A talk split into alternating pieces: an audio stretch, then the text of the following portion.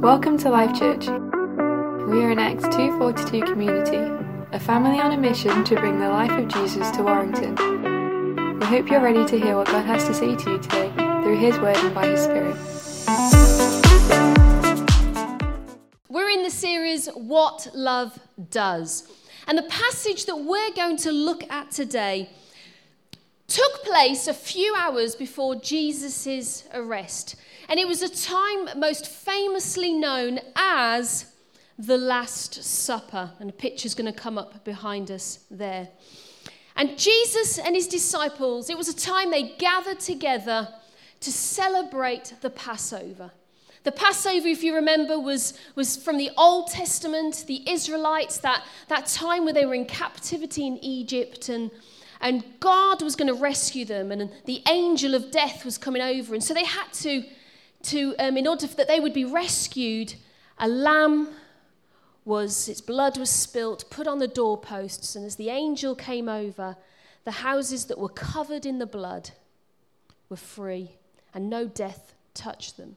And so this was a moment that the, the Jewish nation remembered. And so this is what the um, disciples and Jesus were celebrating together and remembering that night. But as we read this passage, Jesus would very carefully explain to the disciples that a new meaning was coming forth. A new, a new blood was coming in order that they might be set free and saved from the penalty of death.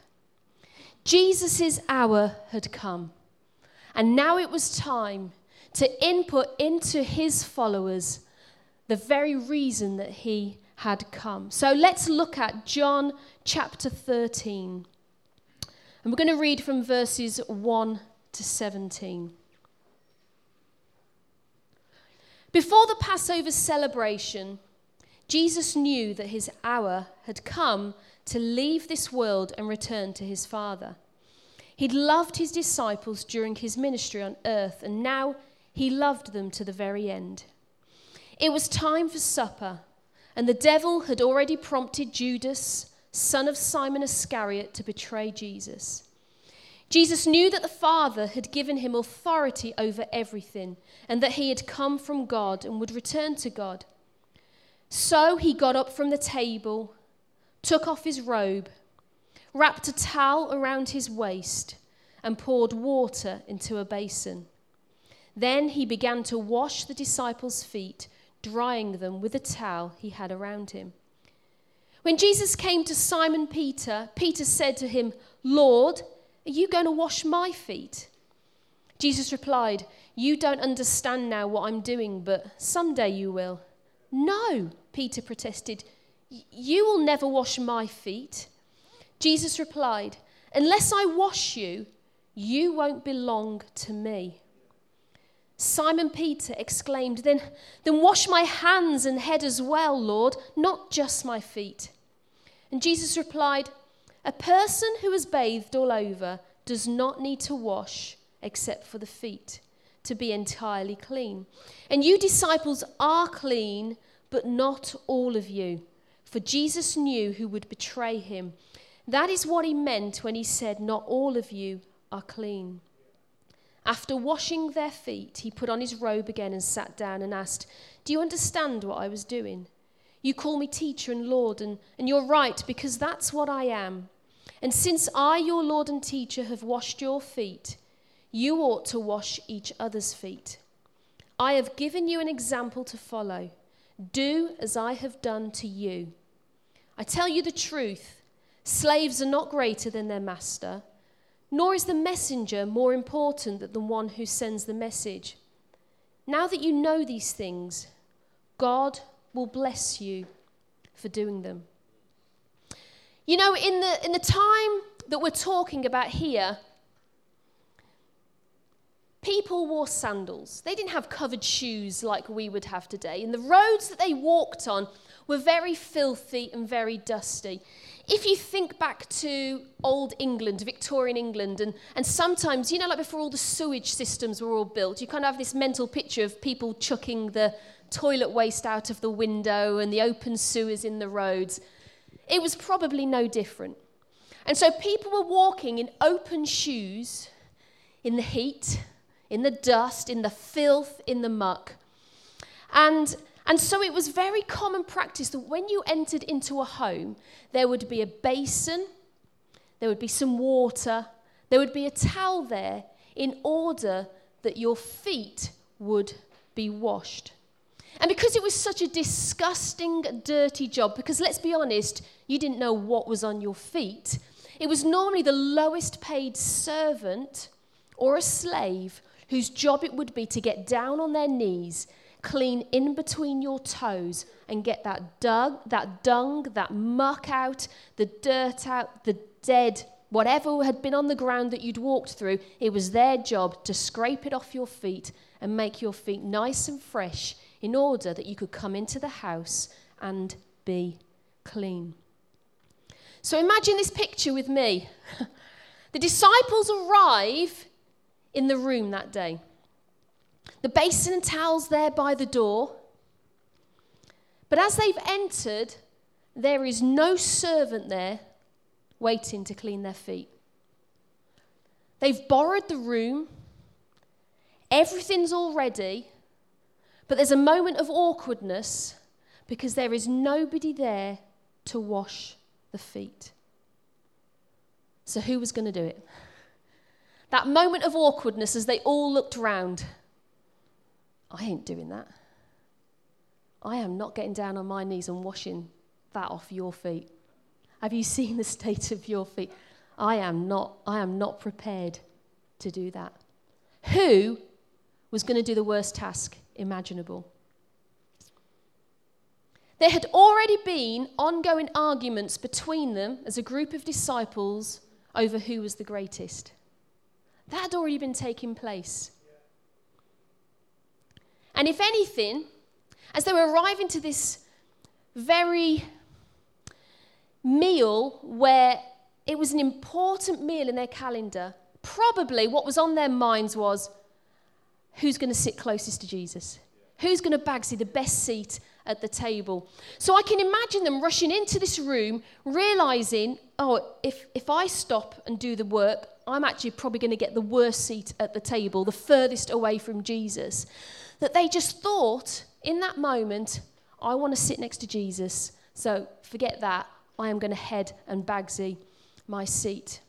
And for three and a half years, Jesus had walked with these men and kept showing them the ways of his Father.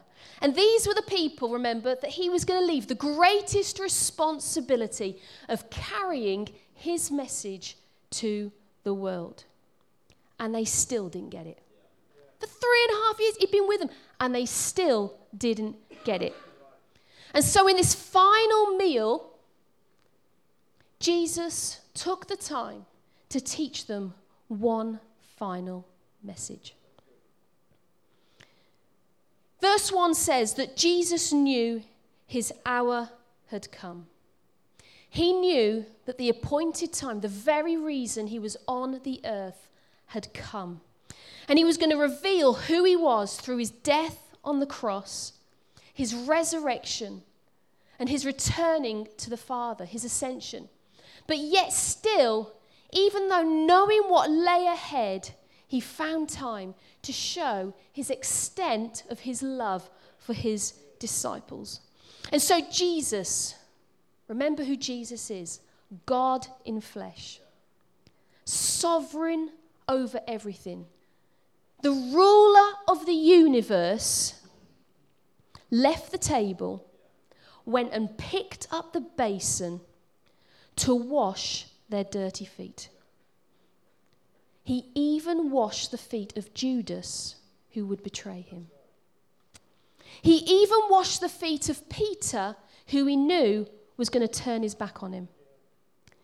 And Jesus completed the work of the lowliest of servants.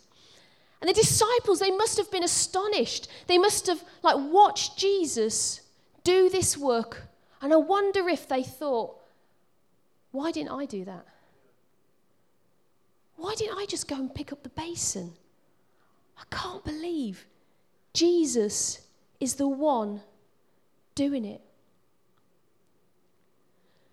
But Jesus, he knew who he was, he knew where he'd come from, he knew what he had, he knew where he was going, and so that helped him determine what he did. It says he took off his outer garment.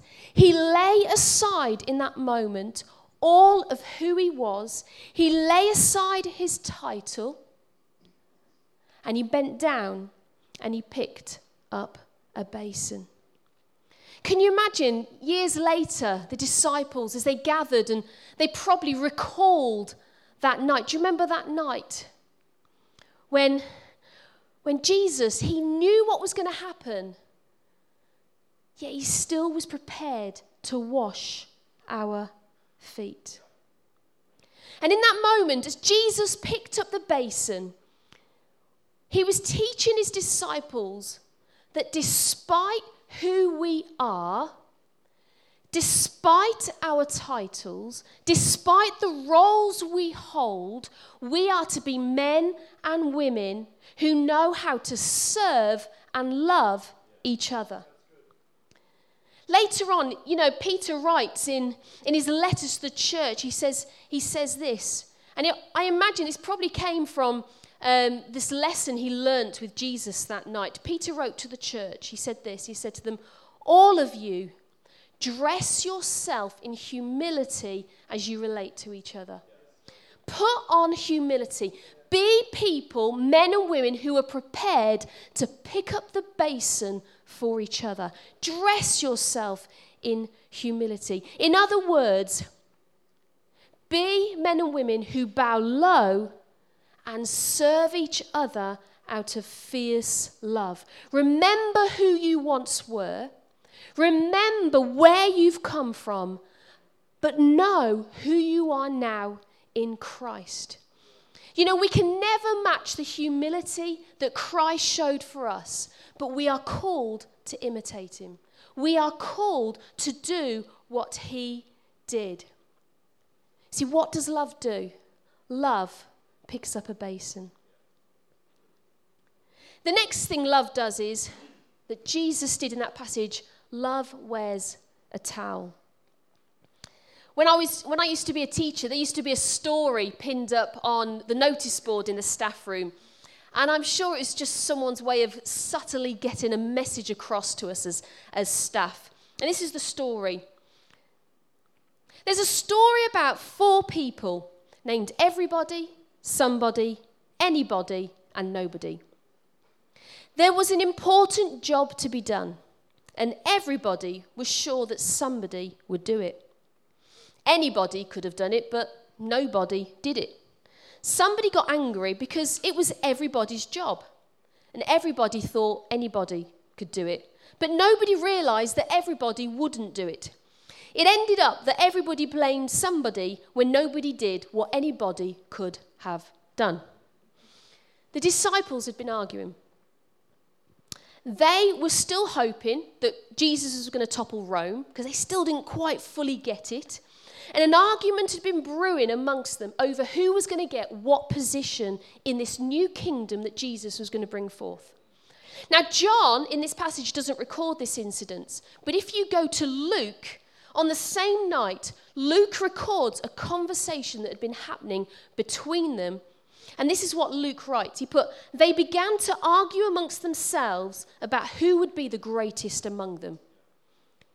They wanted position. And that was one of the reasons neither of them, none of them, picked up the basin, didn't put on the towel, is because they wanted a position of greatness in the eyes of Jesus and, in the, and amongst other people. And so Jesus has to model to them again. It says he took off his outer garment, a garment that probably identified him as a master, as a leader, as a teacher.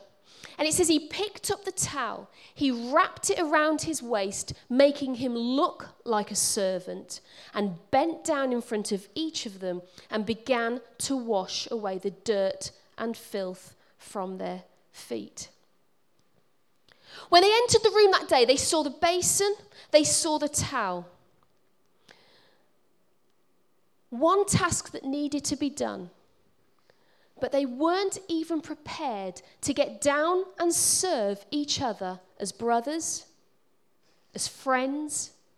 All they were concerned about was themselves. Their attitudes towards each other stunk, just like their feet, like the filth and the muck on their feet. Their attitudes stunk. If there was anyone in the room that day that deserved to have people bow down low and wash their feet, it was King Jesus. The greatest that day became the least. So, what was Jesus teaching them? It's not enough for his followers to be people who know how to pick up a basin, to do a job.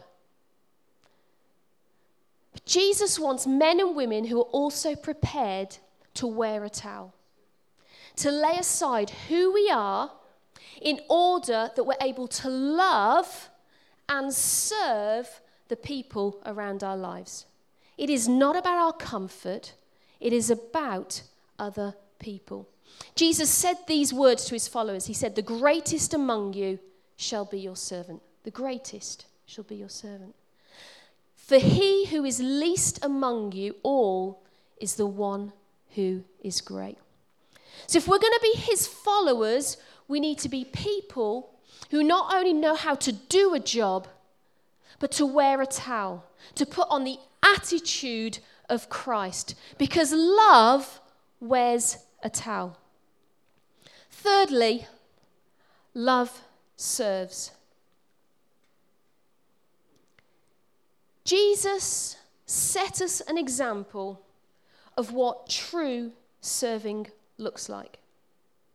He picked up a basin, an action. He put on a towel, an attitude of heart, a, a willingness to serve. And then he washed the feet of people who some might say didn't deserve it. Everything that Jesus did for us during his earthly ministry was not only an act of servanthood, but it was an act of love, whether it was deserved or not. And if we're to be people who serve like Jesus, then what we do has to be marked by kindness and love whether it's deserved or not. And when we serve each other, our attitudes towards people should be you are valuable to God and completely loved by Him. Therefore, you are valuable to me. You're valuable to God and completely loved by Him. Therefore, I'm going to treat you the same way. You are valuable and loved completely by me. But I don't think this passage, as we read it, is just about us serving our communities. You know, the disciples every day for three and a half years watched Jesus serve community. He, he fed the hungry. He healed the sick. He, he spent time with the outcasts.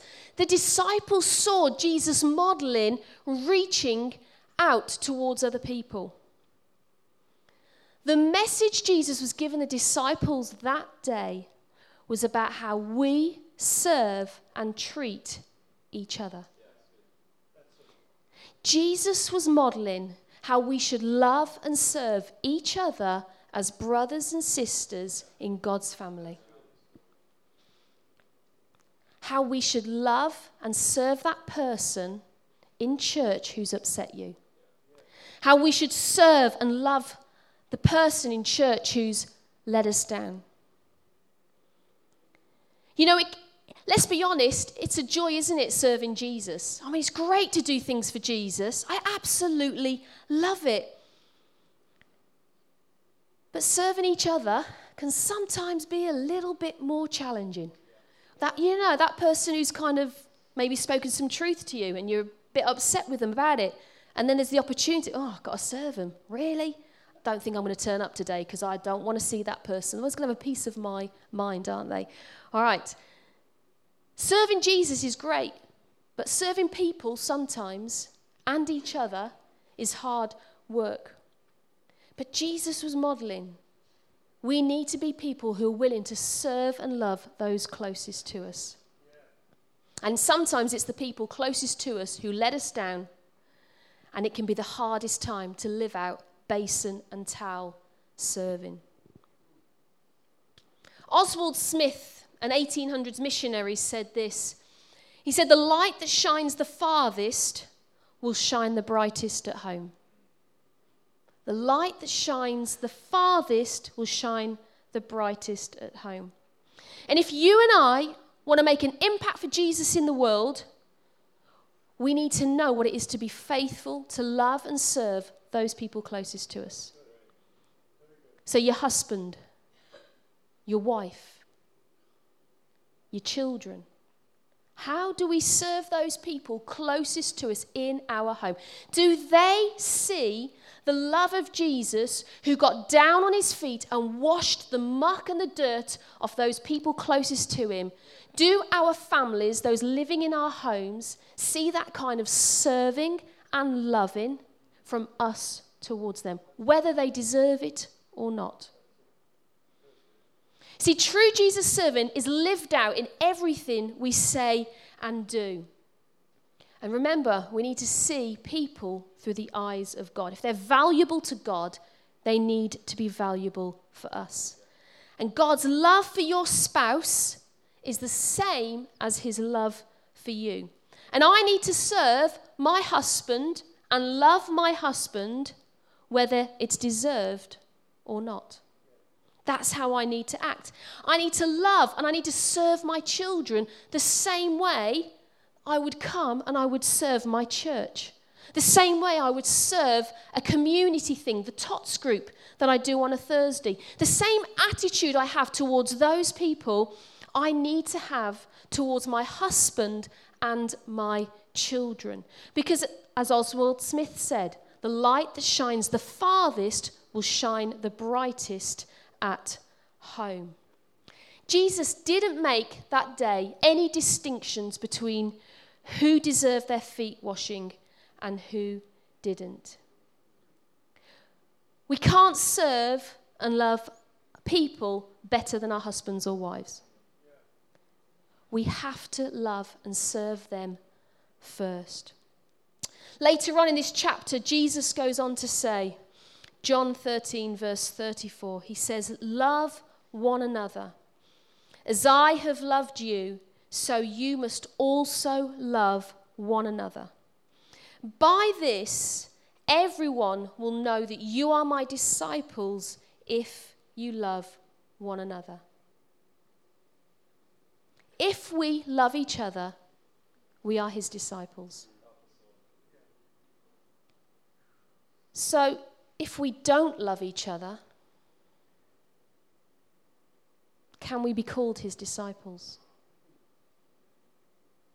If we love each other,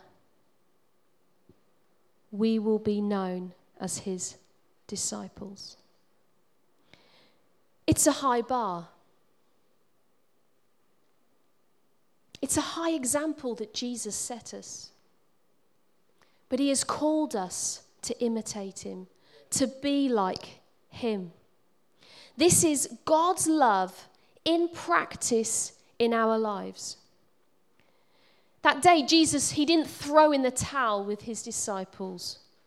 He picked it up and he wore it and he served them. What does love do? Love lavishes the goodness of God on the life of another, whether they deserve it or not. God's love lavishes the goodness of God on the life of another. This is what love does. Let's close our eyes, shall we? Lord, help us. Lord, help us to to show your love.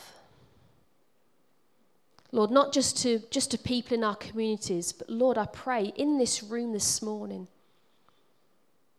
Lord, Lord, that we would be a family who knows what it is to show the goodness of God on each other. Lord, your word says that, that you, you command us to love one another because by this everyone will know that we are your disciples. Lord, if we want this community around here, Lord, to know you, Father, we, we ask, Lord, that you would help us to model you. That, Lord, it won't just be something we say and we talk about out there, but that God, in here, Lord, that we will be men and women who fiercely love each other, Lord, who know what it is to protect each other, who serve one another, who encourage one another, Lord, who aren't afraid to, to get down low and serve each other. Lord, I pray that, that your love will be so evident, Lord, in our lives, Lord, that it will be so attractive to the communities outside, God. Lord, that they will see, Lord, that there is something different going on in this school on a Sunday morning. Lord, I pray that as people come, Lord, and they are going to come, Lord. I believe that we are going to see this room filled and filled and filled as people come to want to know who you are. Lord, I pray, God, do your work in us, the Lord, that we would be prepared, that we would be ready, that we would be a body of people on a mission together to bring the life of you to this community. Lord Jesus, let your love, Lord, that, that you had for the disciples that night, the way you served them, God, may that be evident in each of our lives towards each other. Lord, forgive us if we've upset each other in any way. Forgive us, Lord, if we if we struggle in this area. Lord, I pray that you would help us. Help us to grow in your love. Help us to understand who we are in you in order that we might pour out, Lord, and be like you. Lord, we don't want to be the greatest. Lord, because you are the greatest. Father, you are the greatest. Lord, we pray more of you and less of us in order that you will shine out of us, we pray. For your glory, Jesus. Amen. We've come to the end of this week's message. We hope you've been impacted and inspired. Keep up to date with everything that's happening by visiting our website at www.lifechurchwarrington.com.